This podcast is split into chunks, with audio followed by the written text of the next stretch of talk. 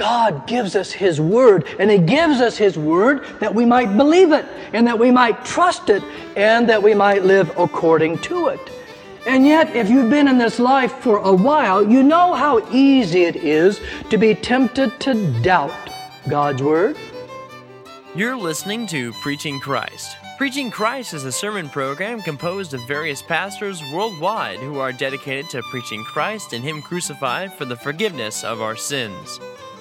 Grace, mercy, and peace be from God our Father and our Lord and our Savior Jesus Christ. Amen. Our sermon for this morning is based upon our Old Testament reading. It's been read to you and it's on the back of your bulletin for further review. My fellow redeemed in Christ, from a Christian point of view, all of life really can be easily summarized with just one question. And it is this Will we trust God's Word? I don't know if you've ever thought about it, but what would we do without God's Word? Without God's Word, we wouldn't know God. Without God's Word, we wouldn't know His Son, Jesus Christ. And without the knowledge of God and His Son, Jesus Christ, we wouldn't really know the true meaning and purpose of life. And we certainly wouldn't know about any kind of wonderful hope on the other side of death. God gives us His Word, and He gives us His Word that we might believe it, and that we might trust it, and that we might live according to it. And yet, if you've been in this life for a while, you know how easy it is to be tempted to doubt God's Word, to argue with God's Word, and even to reject God's Word. Of course, we all know how easy it is to believe God's Word when we like what it says and when life is going good. Not always so easy to accept God's Word when we don't like what it says and life is difficult. As a matter of fact, on this journey we call life, isn't it true that it seems that life often contradicts what God says in His Word? So James says in our second reading, about being tested by some kind of trouble. Even our Lord Jesus was tempted by Satan in the wilderness to doubt God's word, not to trust the word of his heavenly Father. Which brings me to our text for this morning Abraham. Well, let's face it, it's a pretty dramatic reading, isn't it? This Abraham going to sacrifice his son Isaac. But when we understand the text properly and all the Bible properly, we know that God was teaching Abraham something very important, very important about God's Word, and something that you and I must also learn as we go through this journey called life. And that is, we must learn to live by faith in God's Word. Abraham was tempted by God for one simple reason to see if he would obey God, and he would obey God only if he trusted God and what he said in his word. You might remember God had given Abraham some wonderful promises, some of them repeated at the end of our Old Testament reading for this morning. He promised Abraham he would have many descendants, so many descendants he couldn't even count them all. You might remember what he said? They would be as numerous as the sand on the seashore and as the stars in the sky. And all these descendants that he would have someday would have their very own land to live on, given by God Himself, the promised land. And the best part, one of his descendants, born on that promised land, would be the Savior of the whole world. And yet, having said all that, all those wonderful promises hinged, depended on one other promise that God gave to Abraham, and that is he would have a son. Now, that was quite a thing because Abraham was 75 years old, and his wife was barren. And furthermore, he had to wait 25 years for that promise to be fulfilled. But fulfilled it was. And at 100 years of age, the child was born Isaac. Now, can you fully understand how much Abraham would have loved that son? And that's why it becomes rather much of a shock, isn't it? knowing how much Abraham must have loved that son, for God to say to him, Take your son, your only son Isaac, whom you love, and go to the land of Moriah and offer him there as a burnt offering on one of the mountains of which I shall tell you. And what Abraham does next perhaps is a little shocking to us because we see his faith and his trust in God's word.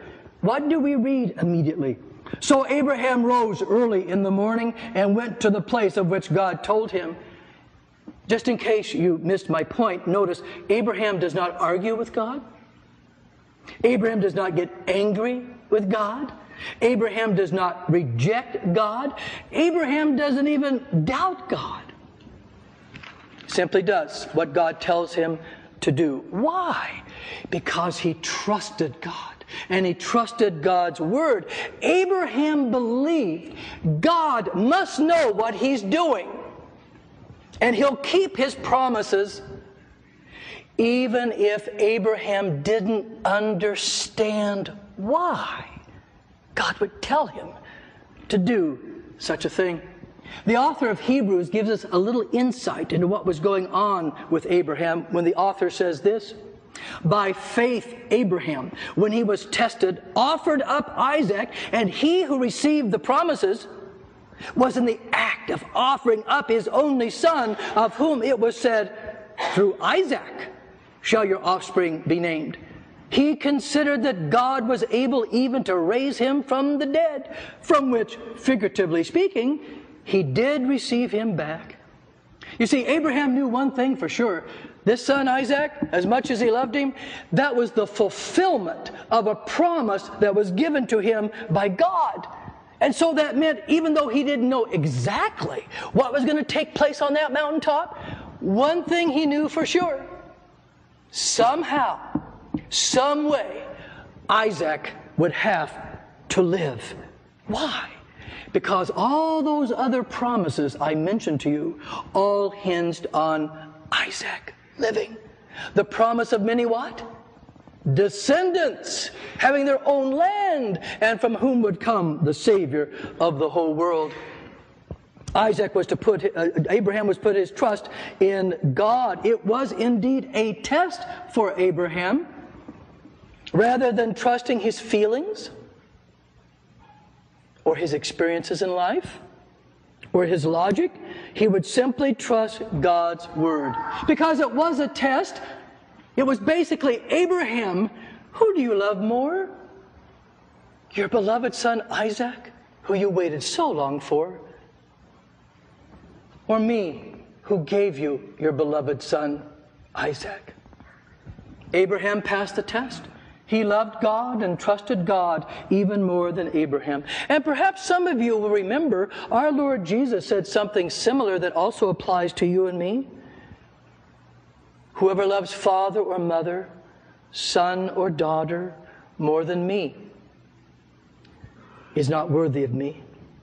Abraham did not love his son more than God who gave him his son. He passed that wonderful test. He trusted in God's word. And all throughout the Bible, Old Testament and New Testament, God often tests his people. And perhaps you've noticed that. God will test you. Perhaps he's already tested you. And he will also test me as well. As a matter of fact, I'll suggest to you that all this journey we're on that's called life, it's just one test after the other. Who and what are you going to love? Who and what are you going to put your trust in? Even our Lord Jesus in our gospel reading was tempt, uh, tempted by Satan in the wilderness. Would our Lord Jesus be faithful to the Father who sent him? Would he trust the word of his Father? Or would he start to doubt the word of his Father under the temptations of Satan? Thank God we know our Lord Jesus passed the test as Abraham did, and he became our Savior. And remember, Jesus was the fulfillment of all those promises to Abraham of many descendants in the land because Jesus was a descendant of Abraham, born on the promised land, the Savior of the world. What's really amazing about this story is in the story of Abraham and Isaac, we see a picture of what the Heavenly Father would do with His own Son, Jesus. God told Abraham to sacrifice his son, your only son, Isaac, whom you love. Perhaps with some of you, those words sounded familiar, and they should. The baptism of Jesus, the transfiguration of Jesus last week. This is my beloved Son. Jesus says in John's Gospel, John 3:16, those famous words, God so loved the world he gave his only son. His only son. In other words, God did to his own son what he would not allow Abraham do to his son. God sacrificed his only son, his sinless son, in your place and mine, just as that lamb took the place of Isaac. And so Paul writes in 1 Corinthians, For Christ, our Passover lamb, has been sacrificed. Isn't this how we really know the depth of God's love? Isn't this how we really answer all of our questions and doubts that we may have? That God gave his own son into death for us and sacrificed him for our own sins. And so Paul says in his letter to the Romans, He who did not spare his own son, but gave him up for us all, how will he not also with him graciously give us all things?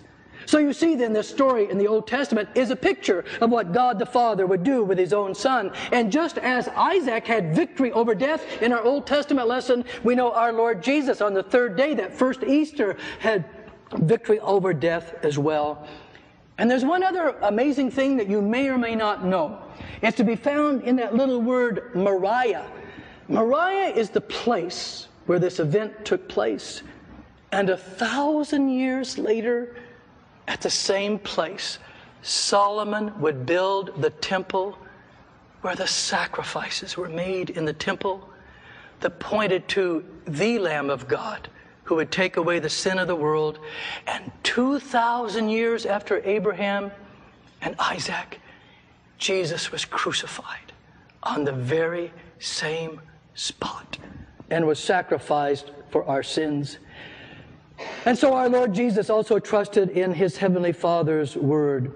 So then, what I'm trying to say, don't be surprised if you have a test along the way in this journey we call life. The test is, will you trust God's word?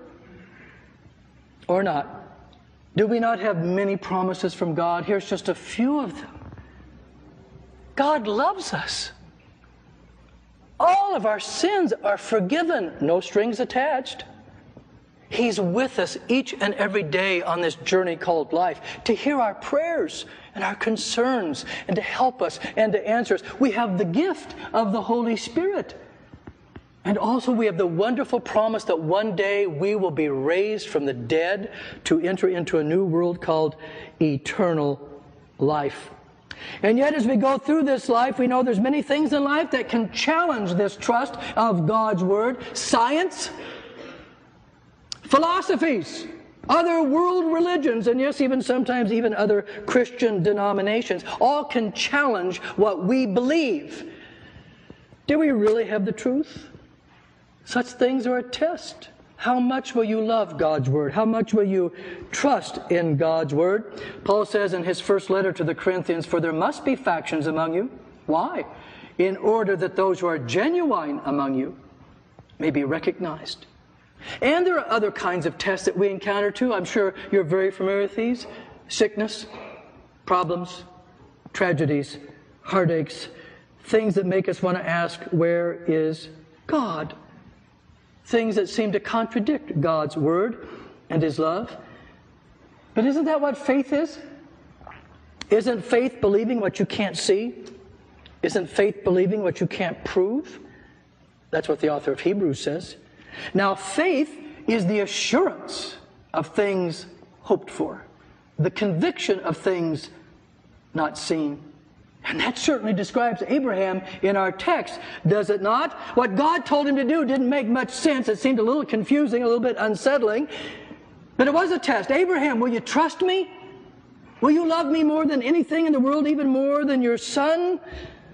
And he passed that test, as our Lord Jesus also passed that test and became our Savior. And so now it is also true with us. We will, we will encounter many things in this life to challenge our trust in that word. Our Lord Jesus says in John's Gospel, in this life you will have tribulation. But what will we believe? What will we trust? The things that we can see and hear and experience? Or God's Word? Abraham was not disappointed by trusting in God's word. God confirmed and fulfilled everything that he had promised to Abraham. And also with our Lord Jesus, he was not disappointed in trusting in God either, as on the third day he was raised from the dead, and now he sits at the right hand of God the Father Almighty, ruling over all things. And here's the point of this sermon you won't be disappointed either if you'll cling to God's word and his promises. Paul says in his letter to the Romans, For the scripture says, everyone who believes in him will not be put to shame. Of course, if you haven't figured this out yet, I can't prove any of that, can I? All I have is what? God's Word. But I'll tell you this when our Lord Jesus returns at the end of the world to judge the living and the dead and give us eternal life, on that day, it will be clear for all to see that all we needed was God's Word. Amen. And now, the peace of God that passes all understanding, keep your hearts and your minds in Christ Jesus. Amen.